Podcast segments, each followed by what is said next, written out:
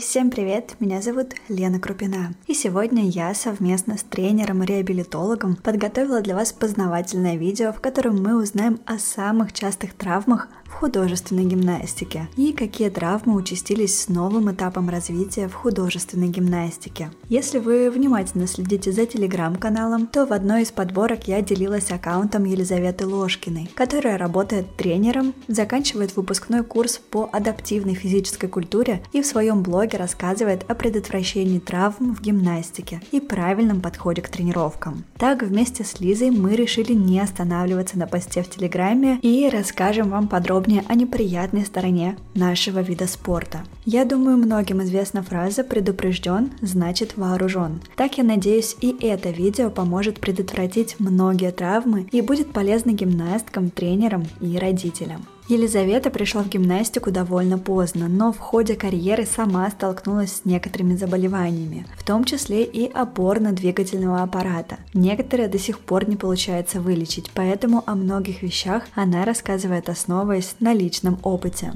Опорно-двигательный аппарат – основа всего организма, и в гимнастике мы его используем по полной. А если нет меры, а в спорте ее обычно нет, то приходят и повреждения. В одном из исследований подсчитали, насколько насколько часто встречаются те или иные травмы у гимнасток. Так выяснили, что чаще всего гимнастки травмируют нижние конечности. Часто стопы и голеностопный сустав, реже голень, коленный сустав, бедро и тазобедренный сустав, а также случаются травмы спины. Такой высокий процент травм автора исследования связывают с большим количеством сложных прыжков, в результате которых можно неудачно приземлиться. Да и в целом верхние конечности гимнастки травмируют намного реже. Так, травмы опорно-двигательного аппарата можно разделить на две группы – острые травмы и заболевания. Если простым языком, то острые травмы – это то, что мы травмировали в моменте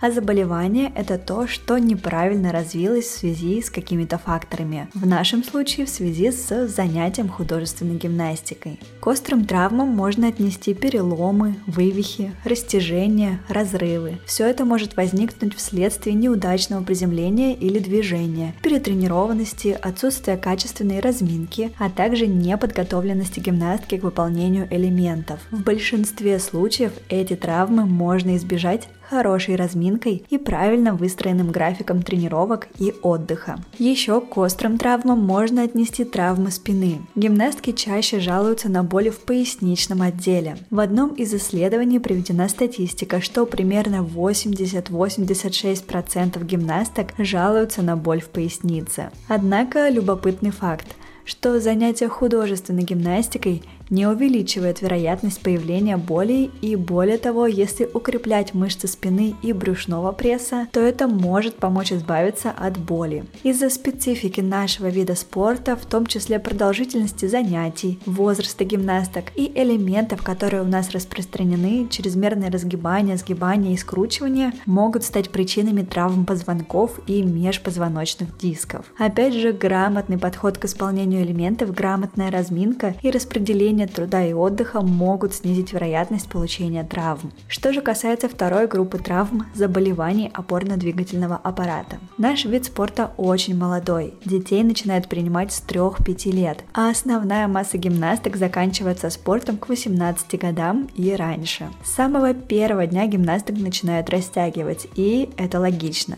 Ведь именно в юном возрасте организм наиболее податливый. На растяжку накладываются физические нагрузки, не всегда нормальное, и при этом формируется опорно-двигательный аппарат ребенка. Естественно, уже со спецификой именно художественной гимнастики. Каждый вид спорта накладывает свои отклонения. Если взять, например, плавание, там у детей хорошо развита спина и руки, а вот нижняя часть намного хуже. Большинство гимнасток сталкиваются с нарушением осанки, но у гимнасток изменения специфичные. Так, если здоровый позвоночник имеет физиологические изгибы в каждом отделе, которые необходимы для равномерного правильного распределения нагрузки, удержания головы и тела в правильном положении и амортизации при движениях. У гимнасток часто встречается гиперлордоз – это чрезмерный изгиб шейного и поясничного отдела вперед. Реже в дополнение появляется гиперкифоз, который старается компенсировать нагрузку из-за гиперлордоза. Причиной, по которой могут возникать такие особенности, это, конечно же, специфика нашего вида спорта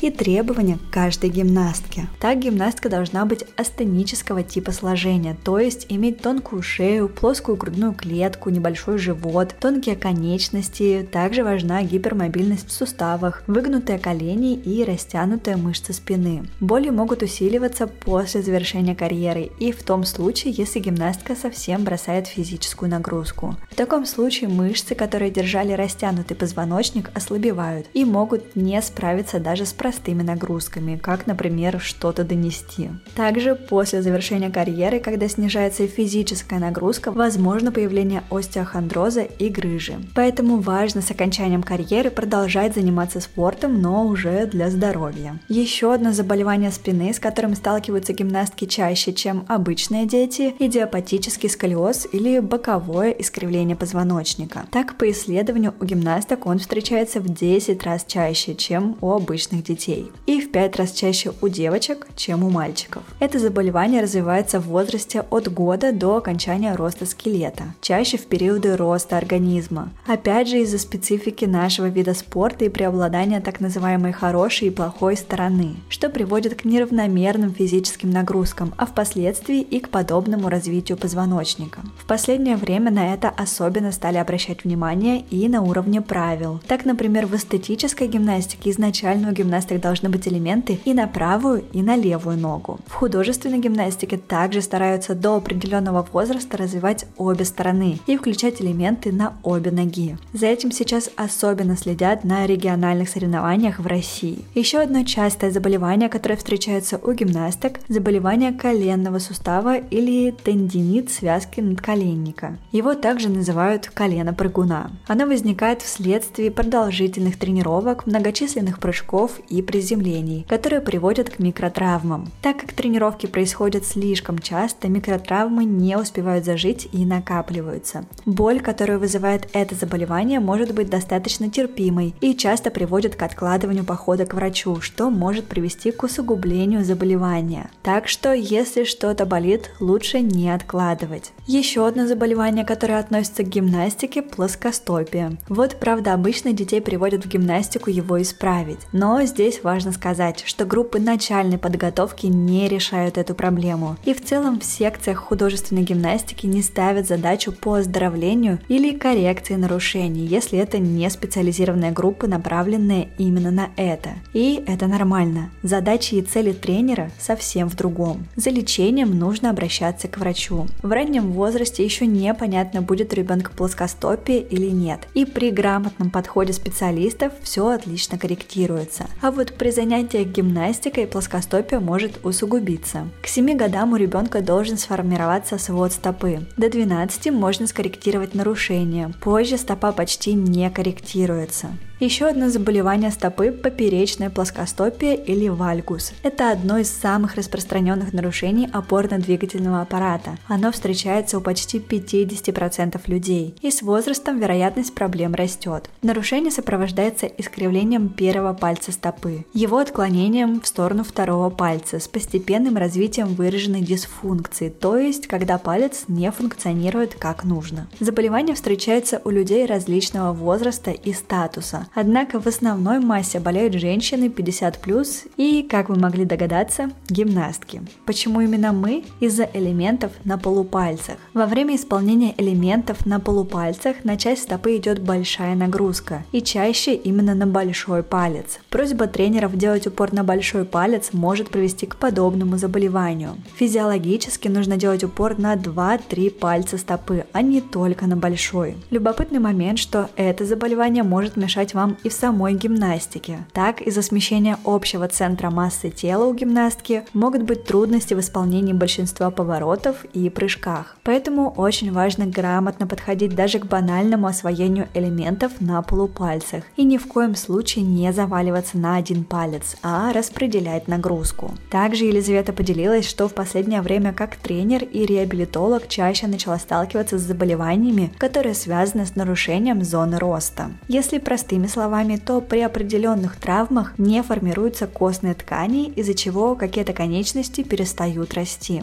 Причиной подобных заболеваний становятся в том числе и элементы, которые даются гимнасткам не по возрасту. Как пример, прокрут бедра. В данном элементе происходит чрезмерное трение в суставе, и со временем он стирается. Также в последнее время часто встречается болезнь Шляттера, когда в области коленного сустава появляется чувствительная воспалительная шишка. Заболевание встречается в основном у детей, которые рано начали заниматься профессиональным спортом, именно в период активного роста. Множество прыжков и приземлений, различные равновесия на коленях – все это может может привести к этому заболеванию. Чтобы этого избежать, важно выполнять элементы в соответствии с возрастом, не спешить с исполнением сложных элементов в юном возрасте, а также соблюдать правильную технику исполнения элементов, растягиваться на обе ноги и ни в коем случае не пренебрегать правилами по исполнению элементов на так называемую плохую ногу. Ну что, на этом все. Пишите в комментариях, хотели бы вы еще видео о здоровье, травмах и реабилитации в спорте. Но я хочу поблагодарить Елизавету Ложкину за помощь в создании этого видео и надеюсь, что оно станет для вас полезным и поможет сохранить ваше здоровье как можно дольше. Берегите себя и помните, что я вас всех очень сильно люблю